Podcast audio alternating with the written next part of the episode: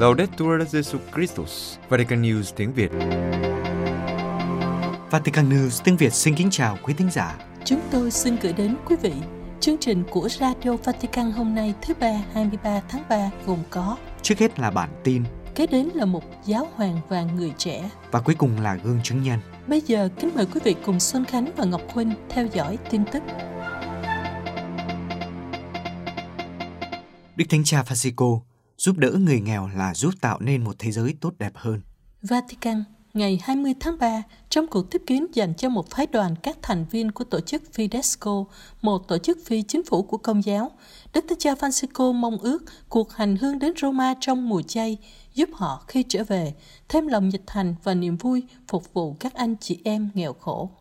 Tổ chức Fidesco được thành lập năm 1981 bởi Cộng đoàn Emmanuel theo lời yêu cầu của các giám mục châu Phi. Trong 40 năm qua, tổ chức phục vụ trong các lĩnh vực y tế, giáo dục, công tác xã hội, quản lý, nông nghiệp và các ngành nghề kỹ thuật và thủ công, cung cấp các dịch vụ của mình cho tất cả mọi người, không phân biệt tôn giáo, dân tộc hoặc văn hóa. Tổ chức giúp thăng tiến sự phát triển toàn diện của người dân ở các nước nghèo qua các tình nguyện viên và kỹ năng của họ. Đỉnh điểm của mùa chay là chiêm niệm cuộc thương khó của Chúa Giêsu. Đức Thánh Cha nói, Chúa Kitô đau khổ hiện diện nơi người nghèo, người bị loại trừ, người bệnh tật và người đói khát, những người mang trong mình mầu nhiệm thập giá. Nhận thức này sẽ giúp các thành viên gắn bó với nguồn gốc của sứ vụ của mình. Đức Thánh Cha mời gọi các thành viên Fidesco duy trì sự ngạc nhiên, say mê và nhiệt thành sống phúc âm của tình huynh đệ khi họ thực hiện sứ mạng của mình. Điều này sẽ giúp họ trong những thời điểm khó khăn nhất của sự cô đơn, chán nản và thất vọng. Cảm ơn sứ vụ truyền giáo và làm chứng cho Chúa Kitô của tổ chức Fidesco, Đức Thánh Cha lưu ý rằng phát triển con người toàn diện không chỉ là chăm sóc cho đời sống vật chất, nhưng cả sự hội nhập văn hóa, sự phát triển trí tuệ, văn hóa và tinh thần, mang lại cho mỗi người phẩm giá của họ. Đức Thánh Cha nhắc nhở các thành viên Fidesco rằng lắng nghe tiếng kêu của người nghèo vang vọng trong chúng ta, thúc giục chúng ta cố gắng tìm cách chạm vào những vết thương của Chúa Kitô trong họ, đồng thời giúp tạo ra một thế giới tốt đẹp hơn và thiết lập vương quốc của Thiên Chúa. Sự dấn thân của các tình nguyện viên giúp thăng tiến con người không chỉ trên bình diện nhân bản mà cả trên bình diện đức tin. Do đó, sứ vụ của Fidesco theo Đức Thánh Cha không chỉ tạo cơ hội đón nhận thế giới và các nền văn hóa, nhưng cũng tạo cơ hội để đáp lại lòng thương xót của Thiên Chúa. Đại hội Thánh thể quốc tế năm 2024 sẽ được tổ chức tại Ecuador. Vatican Ngày 20 tháng 3, Ủy ban Tòa Thánh về Đại hội Thánh thể quốc tế đã thông báo rằng Đức Thánh Cha Francisco đã chỉ định Tổng giáo phận Quinto ở Ecuador là nơi tổ chức Đại hội Thánh thể quốc tế năm 2024. Đại hội Thánh thể lần thứ 53 sẽ được tổ chức nhân kỷ niệm 150 năm Thánh hiến Ecuador cho Thánh tâm Chúa Giêsu. Thông cáo của Ủy ban Đại hội Thánh thể quốc tế viết, cuộc gặp gỡ quan trọng của giáo hội sẽ biểu lộ kết quả của thánh thể đối với việc loan báo tin mừng và canh tân đức tin ở châu Mỹ Latin. Thành phố Quito nằm ở chân núi Andes ở độ cao gần 3.000 mét. Đây là thành phố thủ đô của Ecuador và đông dân nhất với hơn 2-3 triệu người. Theo thống kê năm 2017, tổng giáo phận Quito có hơn 2,4 triệu người công giáo, chiếm 85% dân số trong khu vực. Trên Facebook, Tổng giáo phận đã chia sẻ tin tức về việc được chỉ định là nơi tổ chức Đại hội Thánh thể năm 2024 và viết rằng chúng ta đảm nhận trách nhiệm lớn lao này với niềm vui và mời gọi mọi người làm việc. Đây sẽ là lần đầu tiên Đại hội Thánh thể quốc tế được tổ chức tại Ecuador. Lần cuối cùng đại hội được tổ chức tại Nam Mỹ là vào năm 1968 tại thành phố Bogota của Colombia. Đại hội Thánh thể quốc tế lần thứ 52 sắp tới đây sẽ được tổ chức tại Budapest, thủ đô Hungary vào tháng 9 năm nay, sau khi bị hoãn lại do đại dịch. Đức Thánh Cha cho biết Ngài sẽ thăm Hungary nhân dịp kết thúc Đại hội Thánh thể vào ngày 12 tháng 9. Lần cuối Đại hội Thánh thể được tổ chức tại Hungary là vào năm 1938. Đại hội Thánh thể quốc tế được tổ chức lần đầu tại Pháp vào năm 1881 nhằm gia tăng lòng sùng kính thánh thể và mang lại sự ý thức cho đông đảo giáo dân trong cả nước. Sau đó, đại hội tiếp tục được tổ chức tại các thành phố khác nhau và sau đó mở rộng ra toàn cầu, được tổ chức tại Jerusalem, Nairobi, Melbourne, Hàn Quốc, Hoa Kỳ và các nước châu Âu. Đại hội Thánh thể gần nhất được tổ chức tại Cebu, Philippines vào năm 2016. đã có khoảng 12.000 người tham dự và hàng triệu người tham dự các thánh lễ. Hiện nay, Đại hội Thánh thể thường được tổ chức 4 năm một lần. Thêm ba nữ tu qua đời vì giúp các nạn nhân dịch Ebola được nhìn nhận các nhân đức anh hùng. Vatican, ngày 18 tháng 3, Bộ Phong Thánh đã công bố xác lệnh nhìn nhận nhân đức anh hùng của bảy linh mục và tu sĩ, trong đó có ba nữ tu người Ý đã qua đời vì nhiễm virus Ebola khi giúp đỡ cho những người bị nhiễm virus ở Cộng hòa Dân chủ Congo vào năm 1995. Ba nữ tu, Sơ Anevira Osoli, Sơ Vitaro Sazoza và Sơ Daniel Angela Sorti thuộc dòng các nữ tu người nghèo Pasolo.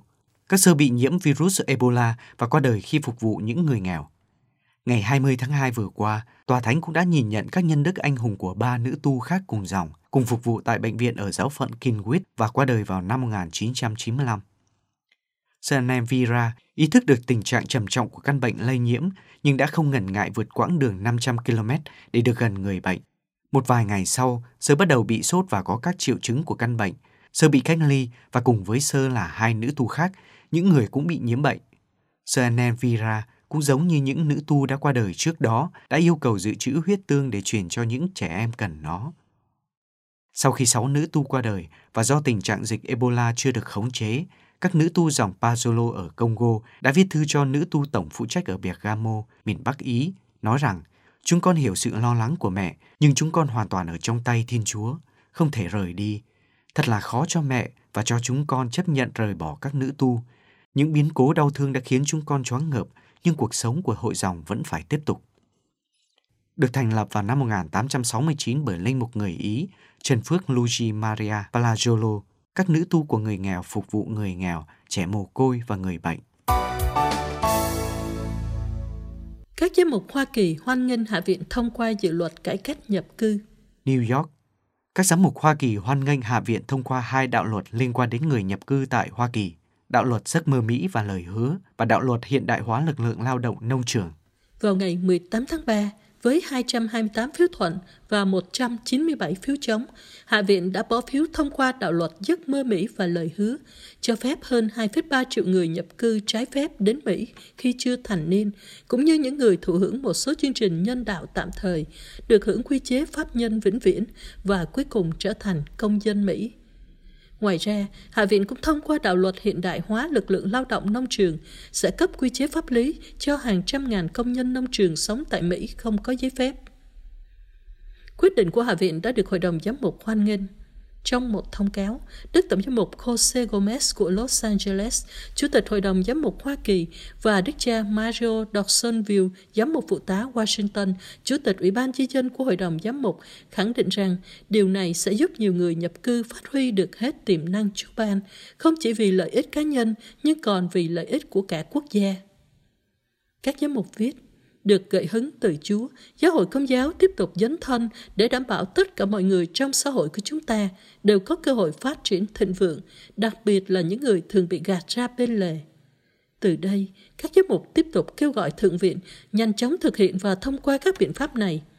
Và với các nhà lập pháp, các giám mục kêu gọi làm việc cùng nhau để thực hiện các cải cách quan trọng và rộng lớn hơn giúp giải quyết hệ thống nhập cư đang gặp trục trặc.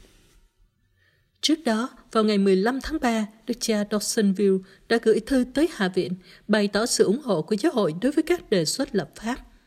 Trong thư, các giám mục khẳng định rằng giáo hội luôn ủng hộ những nỗ lực cải cách nhập cư, cho phép những người nhập cư đóng góp vào nền kinh tế quốc gia, có cơ hội nhập hoàn toàn vào cuộc sống Hoa Kỳ. Đức cha Dawsonville kết luận, đất nước chúng ta đang rất cần một cuộc cải cách lập pháp rộng rãi và hoàn thiện hơn về luật nhập cư – Hội đồng giám mục sẵn sàng cộng tác để những thay đổi này mang tính nhân văn, công bằng và hợp lý. Các chuyên gia công giáo đề xuất sáng kiến chữa lành linh hồn Chile. Santiago sau một cuộc đối thoại kéo dài 3 tháng, hơn 60 chuyên gia công giáo thuộc nhiều lĩnh vực đã đề xuất các sáng kiến giúp chữa lành linh hồn Chile, giải quyết cuộc khủng hoảng xã hội, làm rúng động quốc gia Nam Mỹ này trong hơn một năm rưỡi qua. Cuộc khủng hoảng ở Chile bắt đầu vào ngày 18 tháng 10 năm 2019 bằng những cuộc biểu tình ôn hòa và sau đó là bạo lực, tội phạm, phá hủy các tòa nhà công cộng và các nơi thờ phượng. Cuộc khủng hoảng mà theo Đức Hồng Y Raúl Silva Enrique, Tổng giám mục Santiago nhận định lộ rõ những thiếu sót, bất công và lỗ hổng làm tổn thương linh hồn Chile. Giữa cuộc khủng hoảng, vào tháng 7 năm 2020, Tổ chức Tiếng Nói Công giáo và Phân khoa Mục vụ của Đại học Giáo hoàng Chile đã đề xuất sáng kiến bản tay của chúng ta, các cuộc đối thoại cho Chile, tập hợp các chuyên gia công giáo thuộc các lĩnh vực khác nhau cùng đọc một cách thanh thản về thực tế đầy biến động và từ đó đề xuất các hành động để vượt qua khủng hoảng, đồng thời thúc đẩy xây dựng một xã hội nhân bản và huynh đệ hơn. Như thế, chín nhóm làm việc đã được thành lập và trong 3 tháng đã đề xuất các giải pháp liên quan đến đời sống kinh tế và xã hội, quyền con người, gia đình, sức khỏe và môi trường. Kết quả làm việc của các chuyên gia công giáo được tổng hợp trong tập sách Đối thoại cho Chile, 60 thách đố cho việc canh tân chung sống quốc gia. Phát biểu trong ngày công bố tập sách, bà Maria Soledad Herrera, Chủ tịch Tổ chức Tiếng Nói Công giáo nói, nhân phẩm, bình đẳng, nghèo đói, hòa nhập, giáo dục, phụ nữ là những vấn đề cấp bách nằm trong giáo huấn của Chúa Kitô cách đây 2.000 năm và ngày nay tiếp tục thách đố chúng ta. Được học thuyết xã hội của giáo hội soi sáng, tài liệu này đưa ra những suy tư và đề xuất cụ thể cho quá trình soạn thảo hiến pháp mới, nhưng cũng mời gọi tất cả công dân hợp lực và với những thách đố này, khuyến khích họ mơ ước về một Chile mới. Ông Alfredo Zamudio, Giám đốc Trung tâm Đối thoại và Hòa bình Nansen, nói tại buổi giới thiệu sách rằng Năm nay, chúng ta đã chứng kiến khả năng đối thoại rất lớn. Nhiều người muốn lên tiếng, họ cũng có lo lắng, đau đớn, nhưng chúng ta hiểu rằng Chile có một mong muốn lớn cho đất nước. Đây là cơ hội duy nhất, đó là một lời mời gọi. Trong 150 trang, bản văn thường xuyên trích dẫn các thông điệp Fratelli Tutti và Laudato Si, lặp lại lời kêu gọi của Đức Thánh Cha để thúc đẩy một nền văn hóa gặp gỡ dựa trên tình huynh đệ và đặc biệt chú ý đến những người bị gạt ra ngoài lề. Tài liệu cũng nhắc lại nhiều bài phát biểu của Đức Thánh Cha dành cho xã hội Chile trong chuyến thăm lịch sử vào năm 2018. Đại sứ Đức cạnh tòa thánh ủng hộ sáng kiến COVAX, không bỏ lại ai đằng sau trong đại dịch. Vatican Ông Michael Koch, đại sứ Đức cạnh tòa thánh ủng hộ sáng kiến COVAX nhằm mục đích không bỏ lại ai đằng sau trong cuộc chiến chống đại dịch COVID-19. COVAX là tên viết tắt của COVID-19 Vaccine Global Access, một sự hợp tác toàn cầu mang tính đột phá nhằm đẩy nhanh quá trình phát triển, sản xuất và tiếp cận công bằng với các xét nghiệm, phương pháp điều trị và vaccine COVID-19 để không để ai bị bỏ lại đằng sau.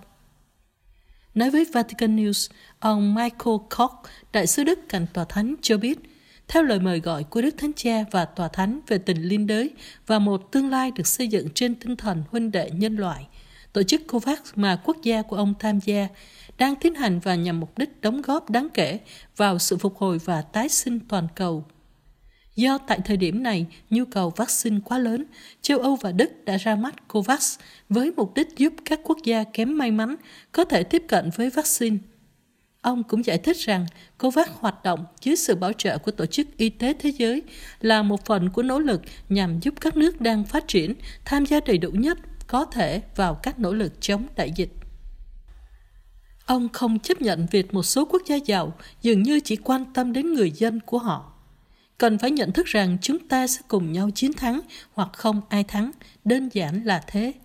Đại sứ Cốc khẳng định và cho biết tinh thần mà sáng kiến được tạo ra và tiếp tục được thúc đẩy rất phù hợp với những lời khuyến khích của Đức Thánh Cha trong thông điệp Fratelli Tutti, tất cả anh em.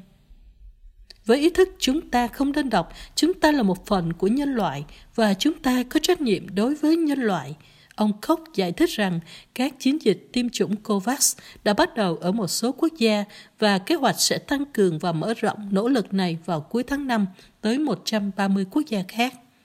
Mục tiêu cuối cùng là vào cuối năm sau, 20% dân số thế giới được tiêm chủng theo chương trình của COVAX.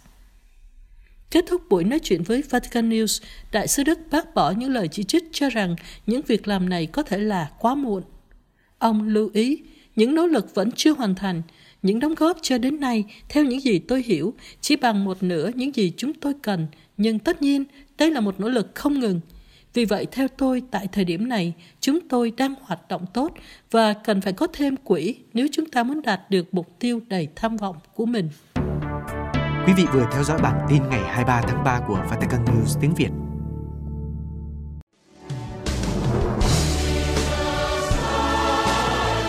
Vatican News tiếng Việt Chuyên mục Giáo hoàng và người trẻ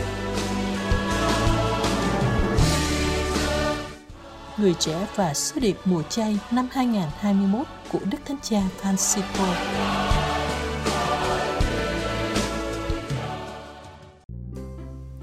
Xin chào, chào mừng các bạn quay trở lại với chương trình Giáo Hoàng và Người Trẻ với người dẫn chương trình là mình, Jane Cawood. Và Trung Hưng. Các bạn thân mến, các bạn đang nghe chương trình Giáo Hoàng và Người Trẻ được phát vào 0 giờ 15 phút thứ ba hàng tuần tại vaticannews.va hay trên kênh Vatican News tiếng Việt tại YouTube. Mời bạn cùng không gian tiếng nói và chia sẻ của Vatican News. Và để tiếng nói của Đức Thánh Cha đồng hành với các bạn. À, không nói thì con cũng đoán là hôm nay mình sẽ tiếp tục gặp gỡ một bạn trẻ nào nữa đúng không thầy? Wow, bạn trẻ này hôm nay hay đó. Hôm nay chúng mình sẽ tiếp tục với series Người trẻ và sứ điệp mùa chay 2021 của Đức Thánh Cha Francisco đó. Ừ. Và chúng ta sẽ gặp một bạn trẻ bí mật. Ừ. Và con nhớ là trong sứ điệp mùa chay của hai tuần vừa rồi á thì có nói về niềm tin và hy vọng và con thấy là có vẻ như là các điểm trong uh, sứ điệp mùa chay năm nay của Đức Thánh Cha đang muốn nhấn mạnh đến các nhân đức đối thần thì phải. Bạn trẻ này hôm nay mới đầu chương trình trông có vẻ như là chuẩn bị gì gì đó đó cho chương trình hôm nay phải không? Vậy đầu tiên thử nói xem ba nhân đức đối thần là gì nào? Ôi giời ơi, tôi đây đã 90 tuổi rồi mà chưa thấy câu hỏi nào dễ như thế này. Tôi đây đã 90 tuổi rồi mà lần đầu tiên mới nghe thấy đó. Thôi bắt đầu lại tào lao rồi đó Không Thôi biết thôi. có phải là từ trên à, bố già không đây Tầm này chắc không phải rồi thầy ạ. Ba nhân đức đối thần là đức tin, đức cậy và đức mến. À, nếu con đoán không nhầm thì hôm nay ắt hẳn sẽ là một điều gì đó liên quan đến đức mến rồi.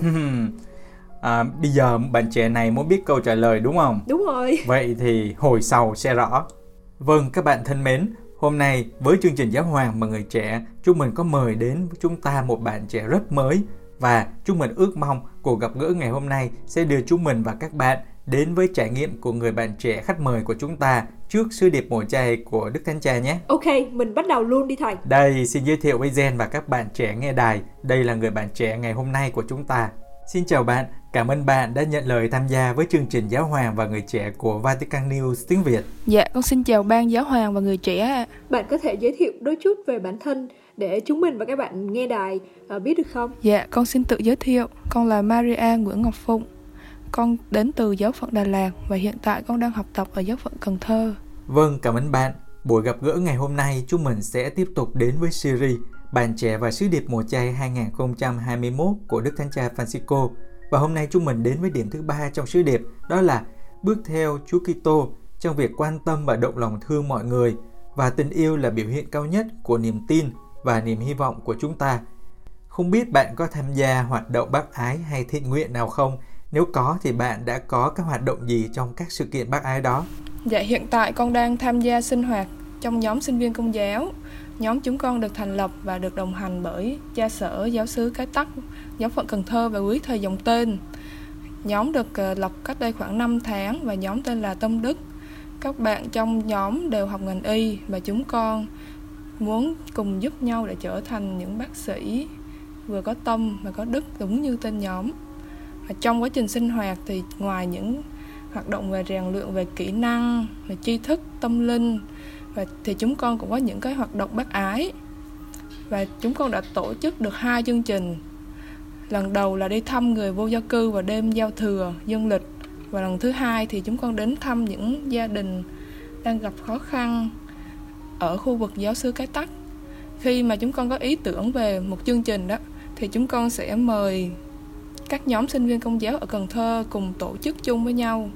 Chúng con sẽ họp và lên kế hoạch trước đó thì khoảng 2 đến 3 tuần. Rồi phân chia nhiệm vụ, mỗi bạn làm mỗi việc. Rồi chúng con sẽ chọn địa điểm, tìm, chọn những đối tượng mà chúng con để hướng đến trong mỗi chương trình đó và tìm hiểu nhu cầu của họ. Sau khi chúng con tìm hiểu được nhu cầu thì chúng con sẽ xác định là số lượng những món quà bằng cách đi tiền trạm hoặc là nhờ những con người quen ở khu vực mà chúng con chuẩn bị đi đó giúp đỡ tìm kiếm cuối cùng thì chúng con sẽ tổng hợp lại và chuẩn bị những món quà nhỏ. Trước mỗi chương trình ấy, thì chúng con sẽ viết thư ngõ để gửi đến quý ân nhân hoặc là đăng lên trên những trang mạng xã hội. Và mỗi bạn trong nhóm thì cũng sẽ đi quyên góp cho những xin quyên góp ở những người quen nè người thân hoặc là bạn bè của mình.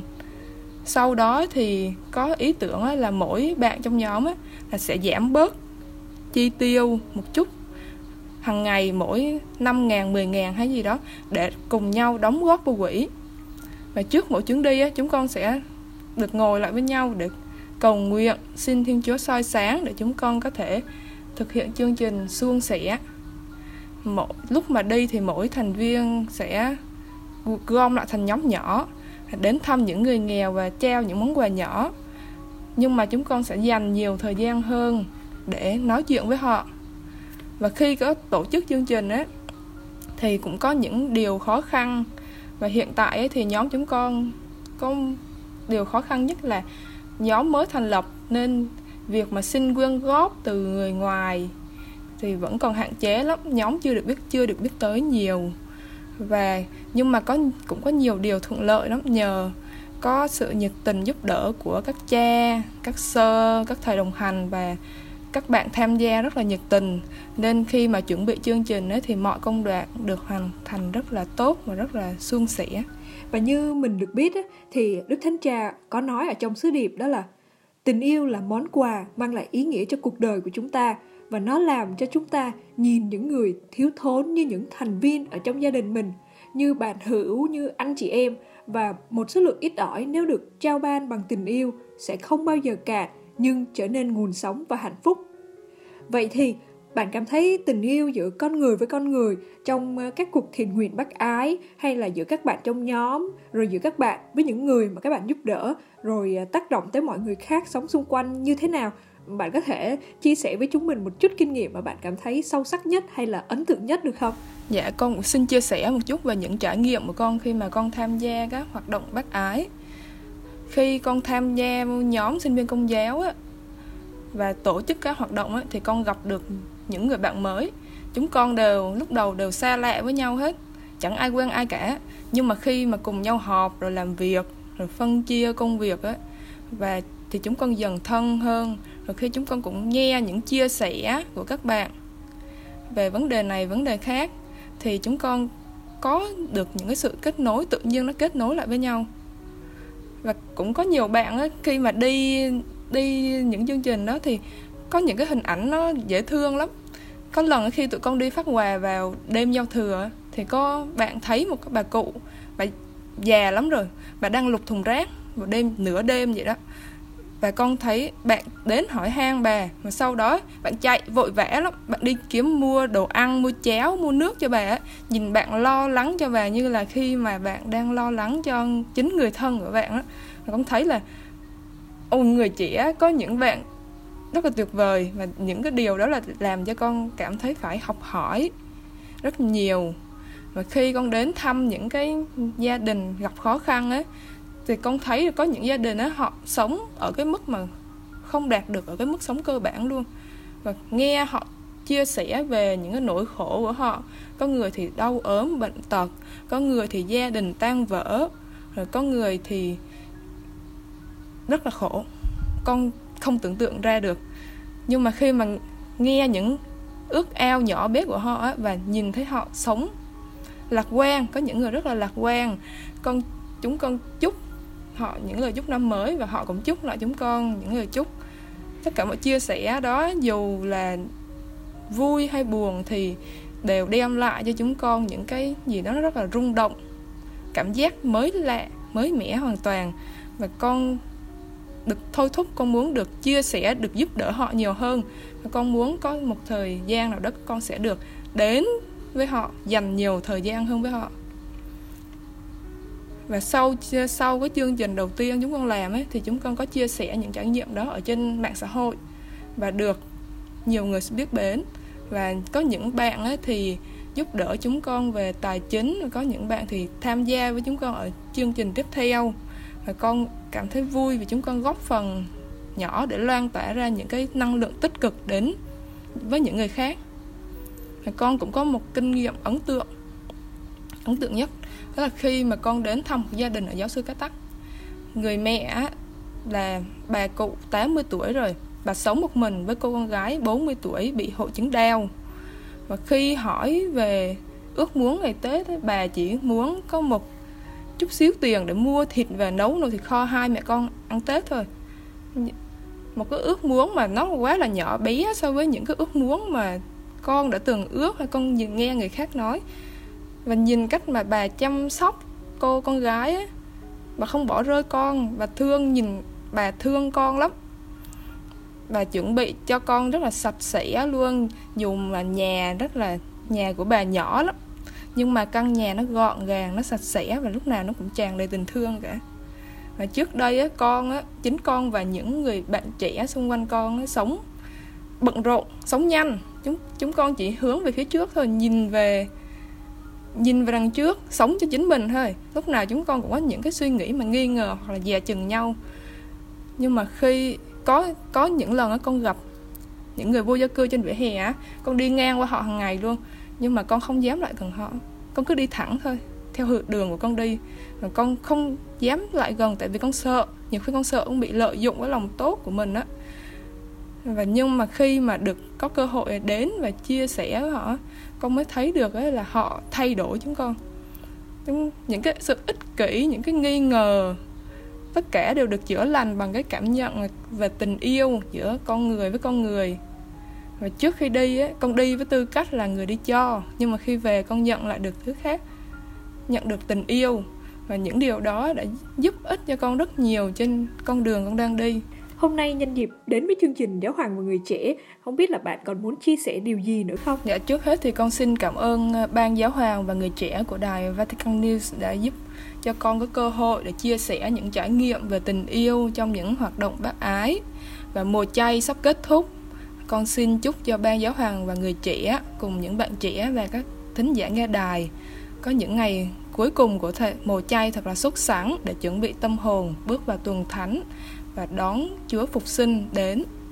Và qua kinh nghiệm của bản thân con, con cũng hy vọng những người bạn trẻ, những người đang sống vội vã, những người đang sống trong sự hoài nghi, nghi ngờ, đầy rẫy, hãy thử dừng lại một, một chút, nhìn ra bên ngoài, đi đến mọi đến với mọi người, đến với người nghèo.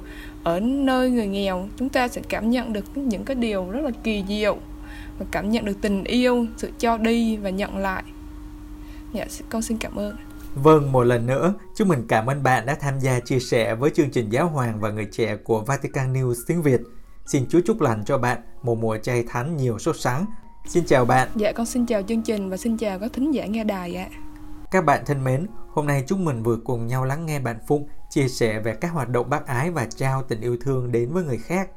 Qua chương trình này, chúng mình ước mong những chia sẻ của bạn sẽ mang đến những gợi hứng và những giá trị nhân văn, thiết nghĩ dù nhỏ bé nhưng mang đậm nét Kitô giáo. Và đặc biệt là ở trong điểm thứ ba của sứ điệp mùa chay năm nay mà Đức Thánh Cha có nhắc tới đó là tình yêu và cái cách mà chúng ta trao gửi tình yêu và sự quan tâm yêu thương tới mọi người.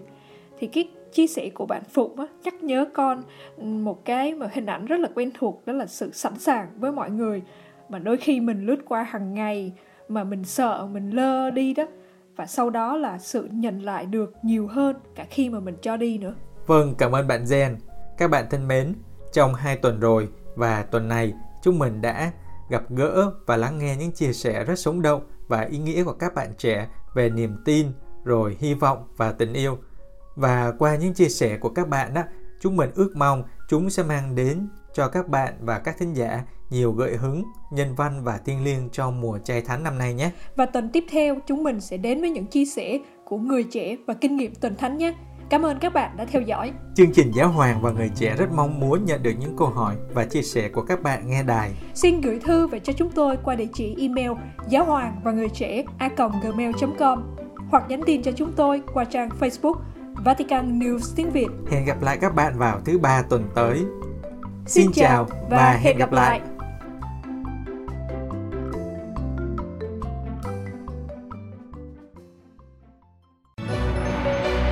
Vatican News tiếng Việt. Chuyên mục Gương chứng nhân. Chứng từ hoán cải của nhà biên kịch Hollywood nổi tiếng Joe Eszterhas Để giúp các giáo hội địa phương sống 24 giờ cho Chúa trong mùa chay năm nay, Hội đồng Tòa Thánh tái truyền giảng tin mừng đã soạn tài liệu mục vụ, trong đó có chứng từ của nhà biên kịch Hollywood nổi tiếng Joe Esterhaz. Trong tài liệu, ơn hoán cải của Joe Esterhaz được trình bày khi các bác sĩ chẩn đoán ông bị ung thư họng vào tháng 4 năm 2001. Ơn hoán cải của Joe gợi lại câu chuyện trong Kinh Thánh về người phụ nữ muốn chạm vào áo choàng của Chúa Giêsu để được khỏi bệnh. Nhà biên kịch nổi tiếng của Hollywood, tác giả kịch bản bộ phim Basic Instinct, kể về việc ông đã chứng kiến thế giới sụp đổ như thế nào đối với ông. Ông đã trải qua một cuộc phẫu thuật khó khăn. 80% thanh quản của ông đã bị cắt bỏ và một ống được đưa vào để giúp ông thở. Hậu phẫu, các bác sĩ nói với ông rằng ông phải ngưng uống rượu và hút thuốc ngay lập tức, nếu không ông sẽ chết. Ông thuật lại trong một cuốn sách, tôi bắt đầu hút thuốc từ năm 12 tuổi và uống rượu năm 14 tuổi. Ở tuổi 56, trong 44 năm qua, tôi chưa bao giờ trải qua một ngày nào mà không hút thuốc hoặc uống bất cứ thứ gì có cồn. Joe sinh ra trong một gia đình công giáo Hungary vào cuối Thế chiến thứ hai năm 1944. Gia đình ông đã trốn thoát khỏi nỗi kinh hoàng của chiến tranh trong một trại tị nạn do đồng minh điều hành. Từ đó họ di cư đến Hoa Kỳ. Cả gia đình hành lên vết sẹo trước sự đau khổ của người mẹ bị bệnh tâm thần và qua đời vì bệnh ung thư. Những sự kiện này đã khép lại nơi người trẻ Joe kinh nghiệm về đức tin. Khi trưởng thành, Joe bắt đầu làm việc cho một tờ báo ở Cleveland trong vai trò một phóng viên tin tức cảnh sát đưa tin về vô số vụ nổ súng và chiến tranh đô thị. Bằng cách này, hàng ngày ông trải nghiệm mặt tối, tàn bạo và xu hướng phạm tội của thành phố. Đồng thời, ông cũng phát hiện ra rằng cha ông đã ủng hộ Đức Quốc xã và tích cực tổ chức các hoạt động tuyên truyền bài Do Thái trong Thế chiến thứ hai. Vào những năm 1970, tên của Esther Hatch xuất hiện trên tạp chí âm nhạc nổi tiếng Rolling Stone – Năm 1978, ông viết kịch bản đầu tiên cho bộ phim FIST với Sylvester Stallone, sau đó là Flashdance trong năm 1983. Vào những năm 1990, với Basic Instinct, tạp chí Time đã bình chọn Joe Esterhaz là ông vua tình dục và bạo lực ở Mỹ. Với 16 bộ phim, ông kiếm được khoảng 1.000 tỷ đô la Tuy nhiên, vào cuối thế kỷ 20, khi đang ở đỉnh cao của sự nghiệp tại Hollywood, Joe cảm thấy trống rỗng. Một tháng sau ca phẫu thuật, ông trở nên hoang tưởng. Ông kể, tôi sắp phát điên, tôi bị kích thích, tôi không đứng vững, tôi không thể kiên nhẫn làm bất cứ điều gì. Tôi đã hét vào mặt vợ tôi và các con. Tim tôi đập nhanh, tôi không có cảm giác thèm ăn, tôi không thể nuốt bất cứ thứ gì lý do của trạng thái tinh thần đó rất rõ ràng thần kinh ông cần rượu và thuốc. Joe sau đó quyết định bỏ trốn. Tôi rời khỏi nhà và bắt đầu đi bộ. Tôi đã đi nhanh hết mức có thể. Tôi không thể chạy vì đã lớn tuổi. Với chuyến đi này, tôi đã cố gắng vượt qua những ham muốn và những cơn nghiện của mình. Tôi đang cố gắng vượt qua cơn hoảng loạn. Tôi đã cố gắng vượt qua sự tự hủy hoại bản thân. Tôi đã cố gắng vượt qua cái chết vài phút trôi qua và Joe lang thang trên đường phố cảm thấy như bị ngã gục. Ông nói, tôi ngồi xuống trên một vỉa hè và bắt đầu khóc. Nước mắt chảy dài trên khuôn mặt và rơi xuống đất. Tim tôi thổn thức. Tôi cảm thấy dường như tôi không còn phải là tôi nữa. Tôi nghe được tiếng rên của chính tôi và cảm thấy như một con thú bị thương. Ngay lúc đó, tôi cảm thấy mình lắp bắp điều gì đó. Tôi nghe được điều mình đang nói. Tôi không thể tin điều tôi đã nói. Tôi cũng không hiểu tại sao tôi lại nói điều đó. Điều tôi chưa bao giờ nói. Tôi nghe thấy tôi liên tục lặp lại lời này. Lạy Chúa, xin giúp con. Tôi biết tôi không thể nói điều này, cũng như tôi không thể nói điều khác tương tự thanh quản tôi dường như hoàn toàn bị biến mất và thay vào đó là một ống khác tôi biết vào lúc đó nói khẽ tôi cũng không thể huống gì nói thành tiếng nhưng tôi đã nghe rất rõ tôi nói lạy chúa xin cứu giúp con. Và tôi tiếp tục lặp lại những lời này. Tôi cầu nguyện, khẩn xin trợ giúp. Tôi xin Chúa giúp tôi. Lúc đó tôi nghĩ, chính tôi cầu nguyện với Chúa ư. Tôi đã không nghĩ đến Chúa từ khi còn nhỏ, nhưng tôi cảm thấy tôi luôn kêu tên người trong lúc tôi rên rỉ trong đau khổ. Và đột nhiên tôi cảm thấy tâm hồn dịu lại, không còn cảm thấy căng thẳng. Tôi đứng dậy rời khỏi vỉa hè và mở to đôi mắt ngước nhìn. Sau kinh nghiệm cầu nguyện và tái khám phá đức tin này, Joe viết, tôi trở về nhà, tôi nghĩ mình có thể làm được. Đó là cuộc chiến lớn nhất trong đời tôi. Nó rất khó nhưng với sự trợ giúp của Chúa tôi có thể chiến thắng. Tôi đã chiến đấu hết mình và cầu nguyện. Tôi đã được cứu.